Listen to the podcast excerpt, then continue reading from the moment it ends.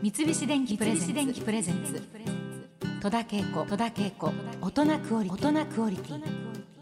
今日は日本茶の魅力を伝え続けている。お茶の伝道師でフレーバー茶専門店。お茶らかのオーナー。ステファン・ダントンさんをお迎えしております、えーワインと美食の国。フランスのリヨンで生まれてご自身もソムリエの資格をお持ちのステファンさんですけれども。ワインと日本茶これ全く違うジャンルの飲み物のように思えるんですけれどもステファンさんにとっては共通点も多いとお考えとか。地球を例えばまあ赤道にはコーヒー豆うん。作られてるわけ、はい、そして赤道の真上と真下っていうのはお茶ですよ、はそしてそのお茶の真上とおお茶の真下っていうのはブドウですうん。だからもう世界中ですね一周回って回れ回ってては全部そうですよと。あとですね各国の製造製法はい。が変わってくるだけですようん。だけどまずですねあのブドウの木ですね、あの植えてからある程度寿命ですね75年、大体日本茶の木ですねの寿命というのは75年、75年。そう、大体植えてからですね初めてブドウでねあのブドウを取るのは5年待たないといけない、日本茶ですね植えてからですね大体ですね新芽をねスカイルの新芽出てくるまでに5年かかりますよと、もう全部そういう同じことですからね結局気候に関係するし、土に関係するし、やっぱりもう全部一緒ですよ。あとで製法によってもの変わってくると、本当にですね、同じものですよと。うん。まあ、い一つのものは発酵されてお酒になります。それが糖分があるから。その果物の糖分があってそれがワインになります、日本茶のまあ日本茶というかお茶全般でいうと葉っぱ発酵されたらお茶になりますね、うん。当然ですねお酒があのお酒にならない。なぜかですね、糖分がないから、葉っぱにね、はいはい。だけども一緒ですよ。だから後でどこまでですね発酵させるかとそれが緑茶になるか紅茶になるかと、まあいろんなものがあるんですけども非常にですね面白いですよ。その比べるとすごく面白いですよ。なるほど。それで共通点が非常に多いもんですからと気がつけてそしてまあある程度お茶のアプローチに関してはまあちょっとですねワインに似てますよ。へえそうなん私のソムリエの経験が今ですね逆にそのお茶の販売に持っていきしてます、生かされてね。そうです。ね。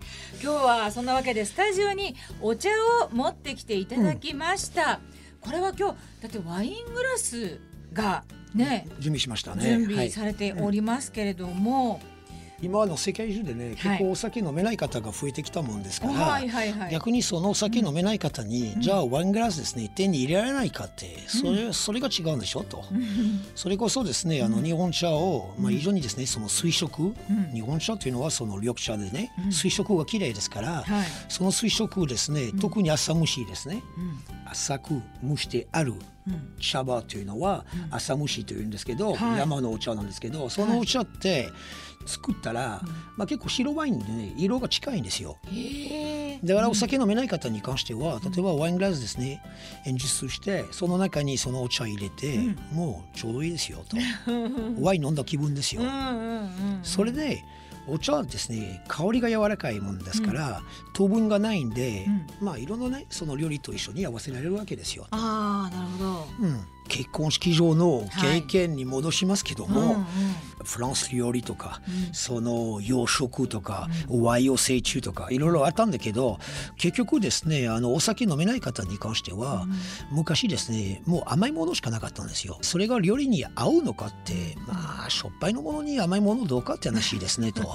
それこそですね日本茶でいけば非常に楽しくできるってことよ。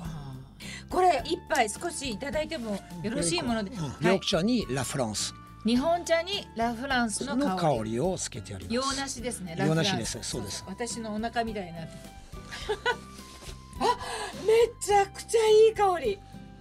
お茶をね、こういう風にまず香りを楽しむなんてことをしたのは多分おそらく初めてですね。だからそれがワインから来てる。そうだ。まずですね目で楽しまないと鼻に持ってこない、うん。だから目で OK であれば鼻はですね完璧だったら自然的に口に持っていきます、本当にいい香り。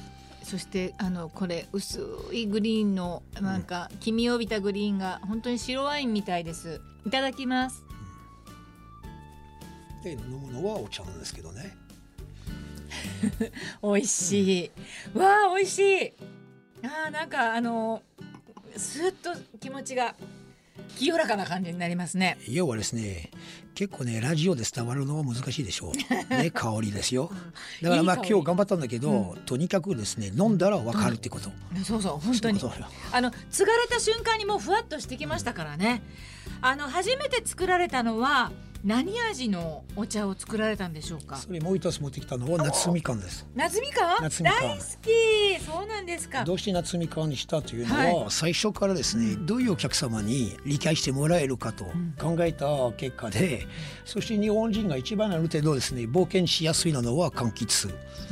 ね、もうみんな結ね。構柑橘が好きだから、大好きですだからお茶に、うんそして静岡で行くと静岡何があるかと、いろんなものあるでしょう。ね農産物いっぱいあるんですけどメインの農産物っていうのは、お茶とみかん。そうですね。じゃあそれがその産地ですねのあのみかんとお茶を作れるんであれば、混ぜればいいじゃんって話。うちはその香りね、お茶の良さと、そのみかんのほんのりの香りと、まあそういうことにしてそして最初から出したのはその夏みかん。みかんね、うん。みかん茶。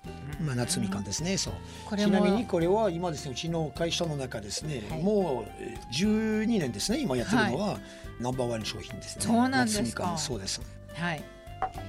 いやーちょっとなんかお茶の概念があいただきますよみかん茶ああまあ本当これもこれみかん茶いただきますよ。うん。あさっきのあの洋梨と全然違う。またこれは。もう全種類ですね。とにかくですね美味しいわ。それでお茶に関してはですね誰に飲ましたいとか私は多分お茶らかですねそれなりに表上でね成功したって見られるのは私はお客様の立場で考えて作ってるわけですよ。これは日本ですねもうちょっとですねみんなそういう考え方を持ってるんであればおそらく農産物売りやすいと思います。あのーなんか他にも珍しいものが焼き芋フレーバーっていうのがあるって聞きましたけど、あの栗とかね、うん、黒糖とか、そういうちょっとですねあの香ばしいのイメージをしている香りというのは、緑茶に合わせてるじゃなくてこれがほうじ茶に合わせてます。ほうじ茶にうん。ね、もともとほうじ茶がですね香ばしさがあっててその香ばしさの中にさらに香ばしいのものを入れ入れてます。それがそのもの当然水出し飲めるし、ただそのほうじ茶の面白みというのは牛乳で煮出してできると。というのはですね、お茶を海外に持って行った時に、相手の馴染みがあるの入れ方に、私たちは合わせないといけないってことよ。んお客さんが私たちに合わせ一応性がないんですよ。うんやっぱりあのコミュニケーションを取り始めてそこからですね商売が始まりますよと。特にほうじ茶の面白みというのは水出しをすると、日本のちょっと臭みがある焼酎と一緒に混ぜると美味しいんですよ。だからそれが次のステップ。もう第一のステップだったのは牛乳と一緒にチャイのように煮出すとまあ結構ですね欧米人とかそういう方たちが理解しやすいんですよ。うん。今ねあのちょっとこれこれも流行ってるっていうかミルク出しのお茶美味しいですよね。俺はねごめんけどお茶らかとして一つだけ言いたいんだけど、うん。全て2005年うん。流行りだったんだ、うんうんうんね、だからまあ自分のことから言ったってもダメだけど行き出したのは私だからね、そう。それも大変だったんですよ最初一から。番最初ね。結局最初からあの外人は全部やらせてみてみんなよそ見よって、そしてやっとですね俺は納得できてて、ほら見ろみんなやり始めたわけ、うん。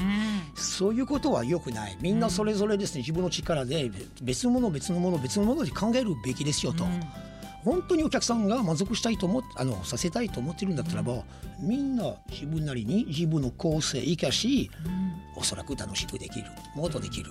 ただ右やってることを俺もやると左やってることを俺もやるって私はどうかと思ってるわけそうでですすよ。よね。ここにあのステファンさんの本にはもう正しいやり方もちゃんと写真付きで。いやあのね本書いたのは別に自分で 書きたくなかった。ね、うん。ただある時期に結局さやっぱり自分のある程度その,、まあ、そのパイオニアのことをちょっと守るためにやっぱり一つぐらいの本を残さないと、うんってことですよ。そうね。えー、ステファンさんあの今作ってみたいフレーバー茶とかっていうのは終わりですか？お茶ですね無限と言ったんだけど、はい。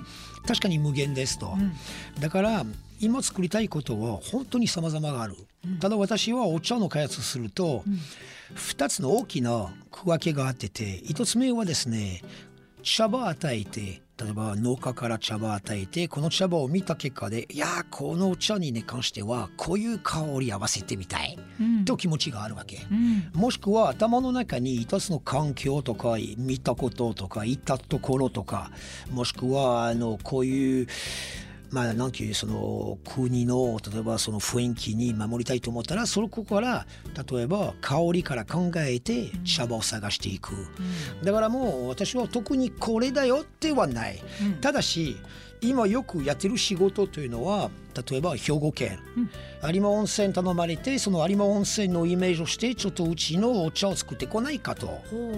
今ですねあの長崎県の東園木、ね、佐世保の真上だけど、うちのオリジナルのお茶作ってこないって結構この行政の仕事がちょこちょこ空いてくる。その時ですねやっぱり私はまあ自分で当然自由に考えてるけどももともとですね依頼があって必ず答えないといけない。うん。あとはですねあの最近ですね一緒に私は盛り上がってるのは屋久島で日本でね一番南の作られてるはい。お茶なんですけど、はいあそこですね今屋久島のお茶のオリジナルお茶を作ってます。へー。それが面白いですよ。そうなんですか。またその土地のイメージとか、なんかまあ出会いですよね。出会いですよ、ね。まず、うん。そういったお茶をまたこれからも作っていくということですけども、ぜひラジオを聴きの皆さんもあのステファンさんのお店お茶らかに行ってみてください。地下鉄銀座線三越前駅から A6 の改札を出てすぐ。コレド室町1の地下1階にあります。あの遠くに住んでるからちょっとっていう方もご安心ください。オンラインショップもねそういう本もありますけど、はいぜひご利用くださいませ。三菱電機プレゼンツ。プレゼンツ。戸田恵子。戸田恵子。大人クオリティ。大人クオリティ